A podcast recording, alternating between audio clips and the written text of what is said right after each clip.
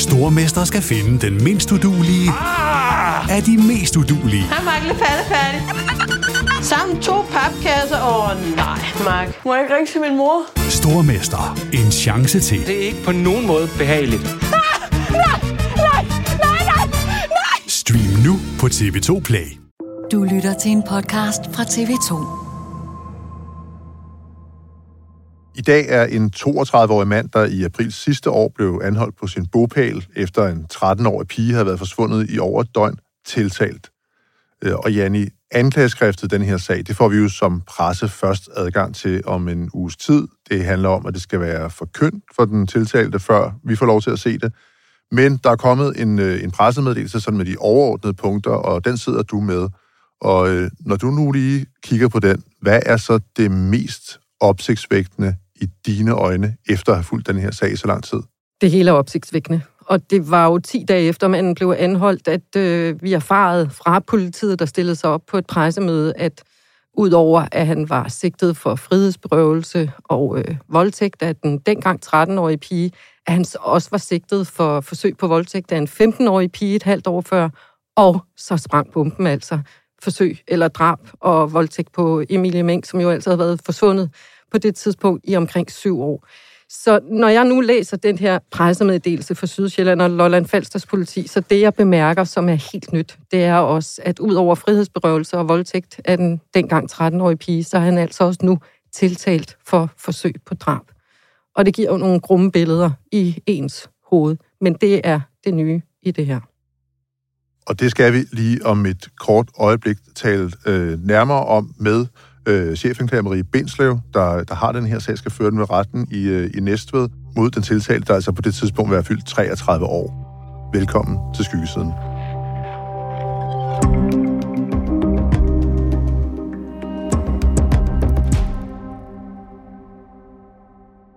Og med på en telefon har vi nu Marie Bindslev, som er altså er chefanklager ved Sydsjælland og Lolland Falsters politi. Og Marie, jeg skal sige til dig, at vi har 48.000 spørgsmål. Men vi har allerede fået, fået at vide, at du holder dig inden for rammen af det, der står i pressemeddelelsen. Så hvis der sidder nogen derude og tænker, hvorfor spørger de ikke om det og det og det, så er der simpelthen ikke nogen grund til det, fordi så får vi et ingen kommentar fra dig.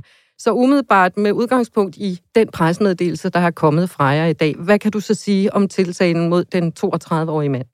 Jamen, jeg kan sige, at det her er jo en, øh, en omfangsrig sag, som jo i virkeligheden indeholder tre sager.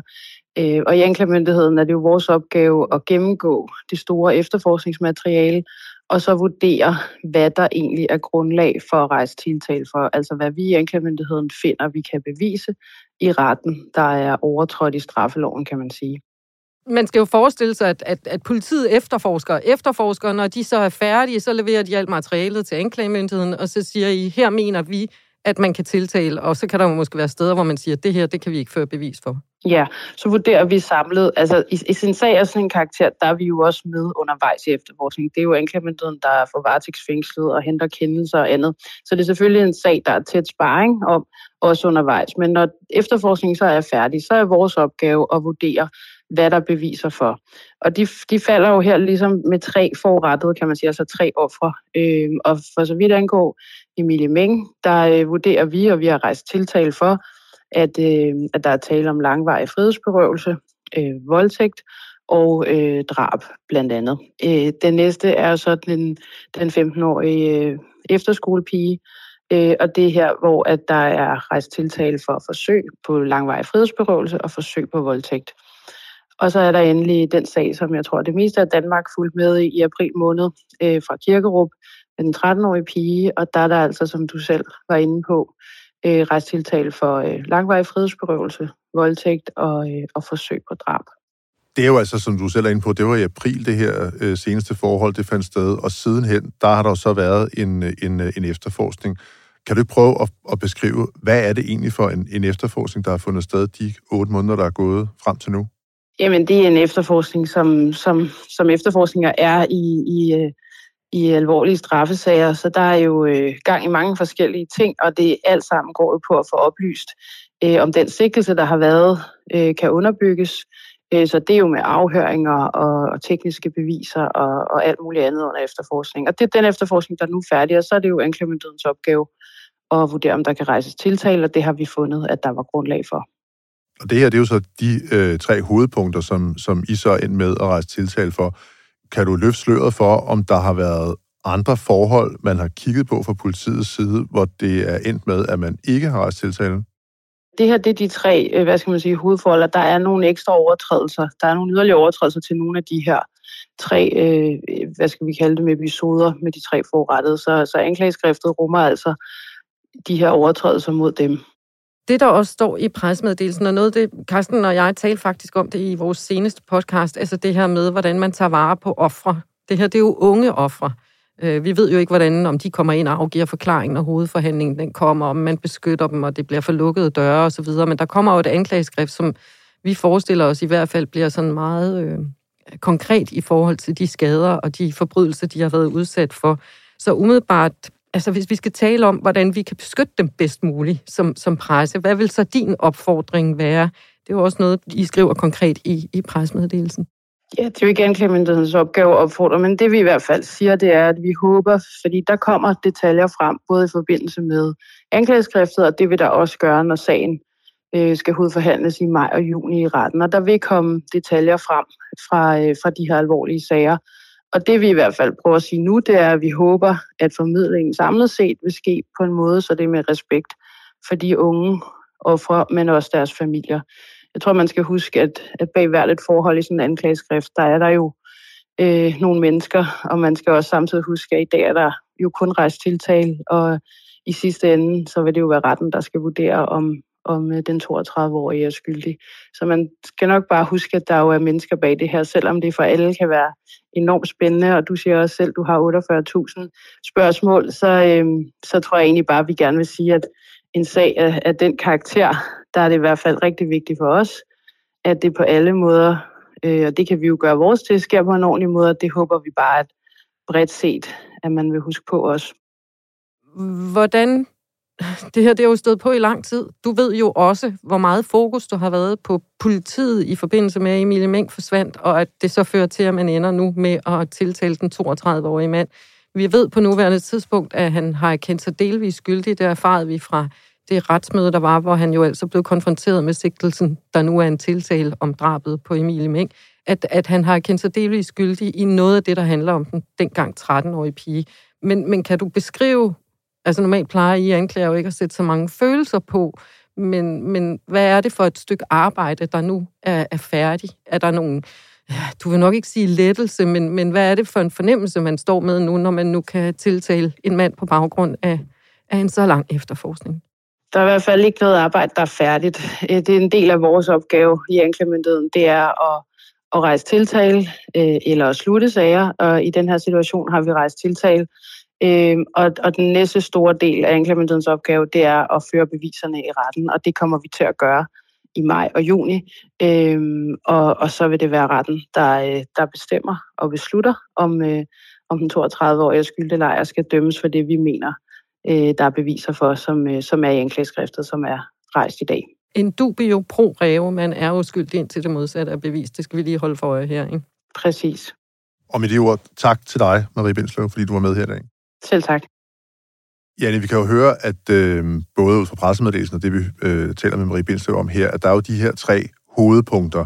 Altså, der er de her tre ofre i sagen. Mm. Og jeg tænkte, at øh, for alles skyld skulle vi måske prøve at tage dem sådan lidt i øh, kronologisk rækkefølge, fordi øh, det første af de her forhold, det daterer sig jo helt tilbage til øh, 2016. Øh, det er et stykke tid siden, og øh, jeg tænkte, vi kunne lige starte med at beskrive Emilie Mink-sagen, fordi den begynder jo simpelthen med, at hun forsvinder mm. efter en bytur. Hun er i byen i Slagelse med nogle veninder. De tager toget hjem til Kursør station og er der lidt i fire. Vennerne, de præger en taxa.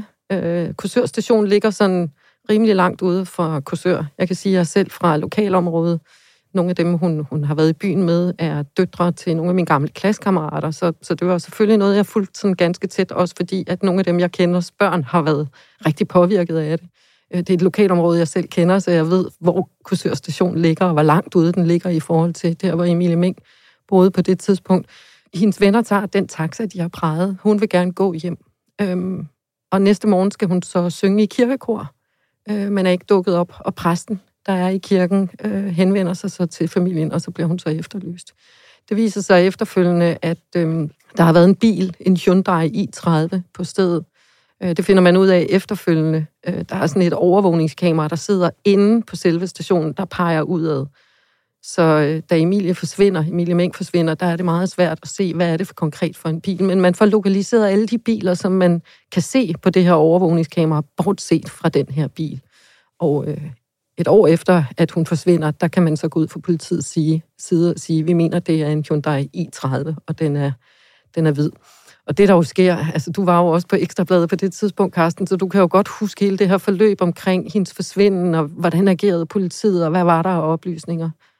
Ja, og så gik der jo rigtig lang tid, hvor hun, øh, hvor hun var forsvundet. Øhm, og hvis ikke jeg husker helt forkert, så er det jo faktisk juleaften øh, samme år, altså mm. 24. december ja. 2016, at hun bliver fundet øh, et ret pænt stykke vej fra, øh, fra stationen i Korsør, hvor hun jo altså forsvandt fra.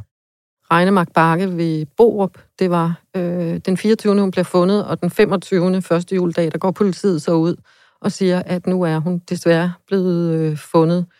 Og øh, jeg kan huske, jeg var vært på TV2 News på det tidspunkt, og var der, øh, da jeg får den der presmeddelelse. Meget hurtigt går vi jo selvfølgelig i den gule bjælke, og jeg lavede interview med Kim Kliver, politiinspektør ved Sydsjælland og Lolland Falsters politi, og der var jo en, en stor, hmm, ja, jeg ved ikke, hvordan jeg skal sige det.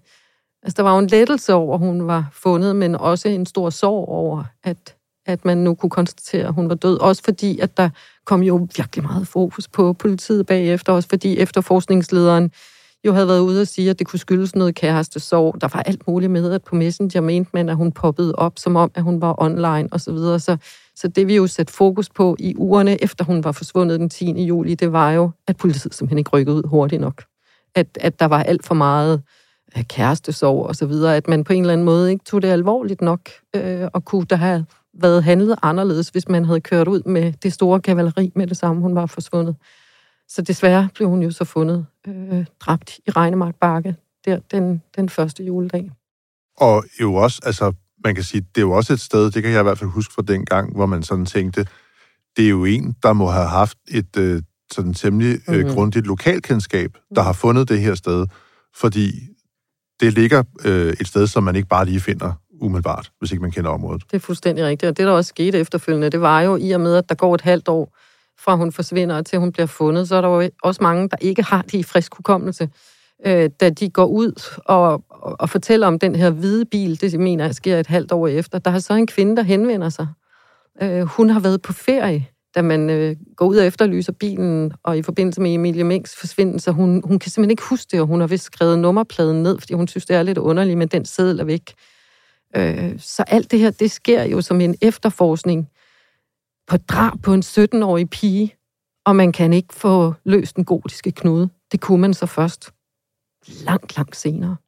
Ja, og det vender vi jo så tilbage til, men der er så faktisk et, et forhold, øh, der kommer før, så at sige. Der er nemlig også et øh, forhold, der vedrører en, en 15-årig pige, øh, der bliver frihedsberøvet. Hun er på en, øh, en gymnastik efterskole øh, på Sydsjælland. Ja, i Sorø.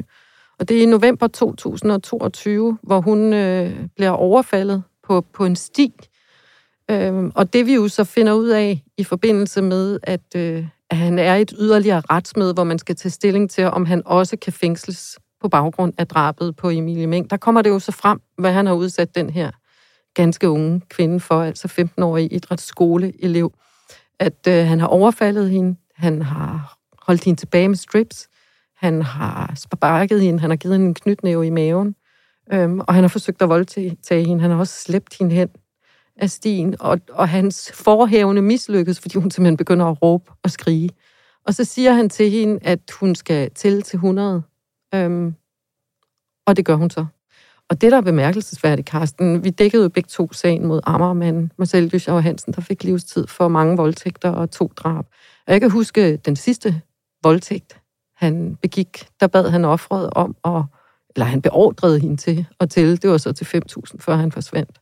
Så den der modus med at få ofre til at tælle, den er i hvert fald øh, et eller andet sted set før. Så den her 15-årige pige, jamen, hun har både været udsat for forsøg på frihedsberøvelse eller frihedsberøvelse, forsøg på, på voldtægt, og så fik hun altså også tildelt øh, knytnæve i maven, så det var voldsomt. Ja, og som du så siger, øh, øh heldigvis øh, stoppede hans forhævn, fordi hun simpelthen gjorde så meget modstand. Øh, og det er jo så øh, nok det eneste øh, positive, man kan finde på at sige om det.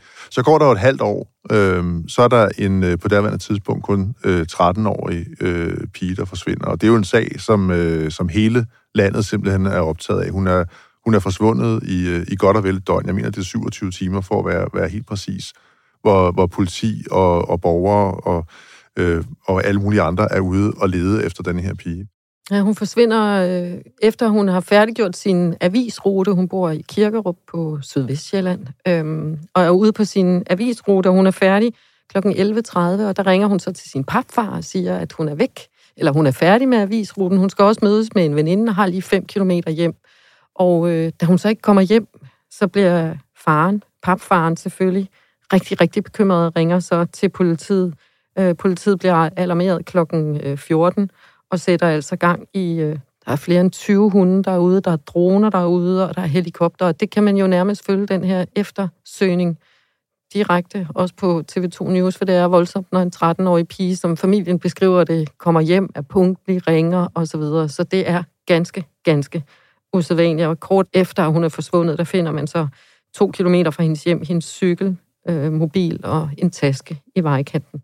Ja, og så går der jo altså de her øh, 27 timer før øh, politiet øh, indkalder til et øh, pressemøde, og det var jo nok med ret bange anelser, at øh, de fleste øh, satte sig øh, foran øh, fjernsynet eller computeren, eller hvor de nu valgte at, at, at følge med. Jeg kan øh, huske, vores øh, kollega Lennart Sten, han stod dernede og, og, og stod jo opdateret hele tiden, fordi pressemødet var sat til bestemt tidspunkt, og så får de så løbende de singer om, at nu bliver det udskudt, nu bliver det udskudt, nu bliver det udskudt, og så lige pludselig så står politiinspektør med efterforskningslederen, og er jo meget, altså meget berørt. Ja, fordi det, det tager jo en helt anden udvikling, end det, end det mange nok havde frygtet, og vi, vi skal jo lige prøve en gang at høre uh, her, hvordan uh, politiinspektør Kim Kliver, han sagde uh, dengang. Vi har anholdt en 32-årig mand, og, uh, og det gør, at vores øh, pressemøde her får en lidt anden øh, dimension. Vi er på forældrenes vegne øh, rigtig glade for det udkom. Vi øh, har haft et kolossalt stort stykke arbejde det sidste halvanden døgn, og derfor er vi også lidt påvirket af det. Ja, det var jo altså en meget øh, tydeligt bevæget øh, Kim Kliver, der så kunne fortælle, at man heldigvis har, har fundet øh, pigen i, øh, i live og efter omstændighederne øh, i, i god behold. Ja, det var kl. 14.48, at politiet bryder ind på en adresse i Svendstrup på Køsør og finder den dengang 13-årige pige og anholder manden, der bor der. Han er nu 32 år. Han er så fyldt 33 år, når hovedforhandlingen begynder mod ham ved retten i Næstved. Og så går der jo så 10 dage, mm. så sker der jo et, øh, altså kan vi jo godt også nu sige, hvor der er retstiltale, så sker der jo faktisk et virkelig bemærkelsesværdigt gennembrud i denne her sag, der jo på det tidspunkt her, skal man lige huske på, den har forløbig kun handlet øh, om bortførelsen og altså øh, befrielsen af denne her pige igen. Ja, fordi det, der er bemærkelsesværdigt, det er, at politiet stiller sig frem på et pressemøde den 26. april og siger, at nu sigter man ham for drabet på Emilie Meng og så altså også overfaldet og forsøg på voldtægt på den 15-årige pige. Men han sidder jo allerede varetægtsfængslet på det tidspunkt for bortførelse og voldtægt af den 13-årige pige. Så hvad er det så, der sker? Jamen, så skal man ligesom vende ham igen. Så han skal ind til endnu et retsmøde, hvor man skal konfrontere ham med de nye beviser og den nye sigtelse, og så skal en dommer så tage stilling til, kan man så også varetægtsfængsle ham på det grundlag. Og det blev han i den grad. Der var bestyrket mistanke eller et mistankegrundlag om, at han kunne være skyldig i at have slået Emilie Meng ihjel. Og de her sigtelser, det skal vi jo så lige huske på, det er jo ligesom, hvad skal man sige, næst efter at være mistænkt, så er sigtelse jo sådan det, det løseste grundlag, man kan blive mm. Øh, frihedsbrådet på og tilbageholdt på.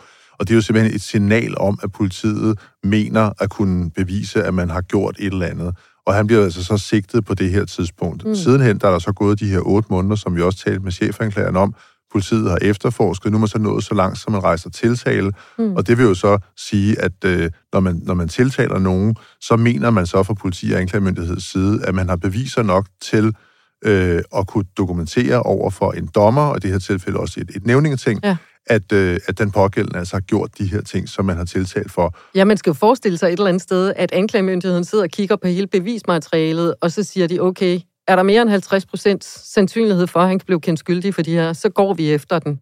Hvis der er mindre, så kan det godt være, at vi dropper den, eller laver en subsidiær tiltale, som det hedder. Jeg har oplevet øh, politier, som har efterforsket sager og sagt, værsgo anklagemyndighed, så har anklagemyndigheden sagt, nej, det, det, det, det kan vi simpelthen ikke. Jeg, jeg, vi kan ikke få dømt vedkommende. Men noget af det, som vi jo ved allerede nu, vi skal sige, at vi får først indblik i anklageskriftet næste uge, altså en uge efter han er blevet tiltalt, så vi kender jo ikke minutiøst, hvad er det, man har af skyts mod ham.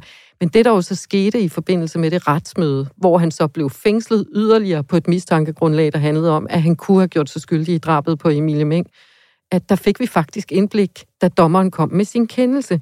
Nævnt noget med bilen, betalingskort, Harald Nyborg, billedmateriale fundet på computer, DNA-oplysninger, fund ved rensagning af den sigtedes hjem. Og det kan vi jo godt gå lidt i, i detaljen med. Ja, fordi det er jo nogle af de ting, sådan meget konkrete, tekniske ting, som politiet har fundet, og som de jo altså mener peger i retning af, at det er nogle altså remedier, for eksempel, han har brugt til at begå de her forbrydelser. Men vi skal også bare lige altså et eller andet sted som krimireporter, jeg ved ikke, hvad folk sidder og tænker nu, men det er jo også fuldstændig, altså ikke vanvittigt. Jeg, jeg synes, det er svært at finde de rigtige ord for det her, for vi skal virkelig tage det alvorligt. Det her, det er unge ofre, som har været udsat for noget virkelig, virkelig voldsomt. Men det, der jo sker, det er, da de finder den 13-årige pige i Svendstrup, i Kursør, på hans bopæl, så det går de jo i gang med at rense af. De går i gang med minutøst at finde alt telefon og computer, hvad, altså, hvad han brugt, hvad hans betalingskort, og der har de jo været tilbage og kigge på, hvor har han været henne den 10. juli 2016, og hvad var det, man fandt ud af der, i hvert fald med de oplysninger, der kom frem i forbindelse med retsmødet. Man fandt ud af, at han har været i Harald Nyborg dagen før Emilie Mink forsvinder, og har købt noget der, som jo måske kan indikere, at han har planlagt at tage en pige til fange, frihedsberøve ham, hende. Øh, der er billedmateriale, der er fundet på hans computer. Der er DNA-oplysninger nu, som man måske har forfinet så meget, at man kan knytte ham til det DNA, man har fundet på Emilie Meng, efter hun godt nok har ligget i en sø i et halvt år. Der er også fund ved rensagning af den sigtedes hjem. Øh, om det er billeder, han har, trofæer, han har på sin mobiltelefon, det ved vi ikke. Men det her, det kommer altså konkret frem. Og så er der den der bil. Som jo var forsvundet i rigtig, rigtig lang tid. Mm. Øh, politiet kalder den 0407, fordi det er der, den er set på overvågningskameraet ved Kursør station. Og det, der jo skete, det var, at øh, det her billedmateriale, som var så grynet, det får man så forfinet. Og det er så der, hvor man siger, at vi mener, at det her det er en Hyundai i30. Og i forbindelse med efterforskning, der har man så fundet alle de Hyundai i30, som har været i området. Øh, den sigtede vælger faktisk også frivilligt at give sit DNA i forbindelse med efterforskningen, men man har ikke kunne koble det DNA sammen med det DNA, man fandt på Emilie Meng på det tidspunkt. Men den der Hyundai i30, den havde han faktisk på det tidspunkt. Og jeg mener, det er BT, der afslører, at øh, den er sendt til skråt i Slovakiet, og den har man så fået hentet hjem. Og øh, altså sådan som jeg har hørt fra retsteknikere, øh, så kan der jo godt være spor i den bil, selvom det er seks år siden, at han måske har haft den. Ja, vi skal også lige indspark her, at øh, det er rigtigt. Den, den var egentlig sendt til skråt, men mm. øh, sådan gik det jo faktisk ikke. Øh, journalister fra BT fandt den øh, ude hos nogle personer øh, og kunne konstatere, at den, øh, den kørte frit rundt dernede. Og vi har jo set i andre øh, tidligere sager også, at øh, jamen, det er jo muligt for politiets teknikere øh, at finde øh, spor, for eksempel i biler, selvom de har været forsvundet i lang tid, mm. og måske også har været rengjort øh, temmelig grundigt den der. Det, der bliver interessant, når hovedforhandlingen begynder den 14. maj, det er jo i virkeligheden, hvad er det, der kobler det DNA, man har fundet på Emilie Meng, sammen med ham? Hvor rent er det DNA? Fordi jeg kan huske, da vi begge to dækkede sagen mod Amagermanden, der blev jo også fundet DNA, som med mere end en million sandsynlighed. Altså det var mere end en million gange sandsynligt, at det var ham, end at det ikke var ham. Så det er jo noget, man kommer til at lægge mærke til. Hvordan er sandsynlighedsgraden i det DNA? Fordi de mener altså, at der er DNA-oplysninger, som forbinder ham til drabet på Emilie Mink. Så det er noget af det, som jeg vil komme til at, at lægge mærke til. Vi får jo Altså, vi får jo et ganske unik indblik i politiets efterforskning igennem så lang tid. Og øh, altså, Marie Bindslev vil jo ikke være følsom omkring det her, men der var i hvert fald ikke nogen tvivl, at da vi så Kim Kliv og hans kollegaer stille sig frem og fortælle, at den 13-årige pige var fundet i behold, og efterfølgende da de kunne fortælle, at de nu sigtede ham for drabet på Emilie Mink, at der var i hvert fald en vis lettelse og også en undskyldning i forhold til Emilie Minks pårørende, om at øh, man ikke havde kunne opklare den forbrydelse noget tidligere. Og ja, vi skal sige, at han er uskyldig indtil det modsatte er bevist. Og nu er der jo så i hvert fald øh, rejst tiltale i sagen, øh, som vi øh, startede med at tale om, så går der jo altså de her syv dage fra anklageskriftet er øh, forkyndt for den tiltalte til, at vi som øh, journalister kan få agtindsigt i det, og altså få et mere sådan indgående indblik i, hvad det er, øh, anklageren går i retten med, når denne her sag øh, begynder. Men bare sådan lige her til allersidst, så tænker jeg, øh, hvad regner du med, der kommer til at ske her det næste stykke tid? Fordi der er jo stadigvæk øh, nogle øh, måneder endnu, før selve retssagen begynder. Det, der bliver vores allerstørste arbejde, og det er jo egentlig også det, som der står i øh, pressemeddelelsen fra, fra politiet, og som Marie Bindslev jo også sagde, det var jo det her med på en eller anden måde at have respekt for offrene. Og det er noget af det, som vi kommer til at tale om på redaktionen. Det er noget, som du og jeg kommer til at tale om det er, at øh, jeg formoder, at det anklageskrift, som vi får om en uge, det bliver meget, meget konkret. Og dermed får vi også indblik i de øh, forbrydelser og, og den angst, øh, som, som offrene har haft, og det de er blevet udsat for. Og det er jo unge, unge piger, den ene er 14 nu, den anden er 16, som jo også skal have et liv fremover, hvor de ikke kun skal forbindes med at have været ofre for de her forfærdelige forbrydelser. Så øh, med den viden, vi får med udgangspunkt i anklageskrift, så skal vi finde nogle vendinger, og vi skal finde nogle måder at formulere det på, så vi ikke krænker dem unødigt. Så det er en journalistisk opgave, som du og jeg og alle mulige andre skal gå til. For det bliver konkret, og det bliver slemt at læse. Og så vidt altså denne her særudgave af Skyggesiden. I studiet sad Janne Petersen og mig, Carsten Norsson. Redaktør er Amanda Heiberg Boberg, og for Lyddesign står Pauli Galskov.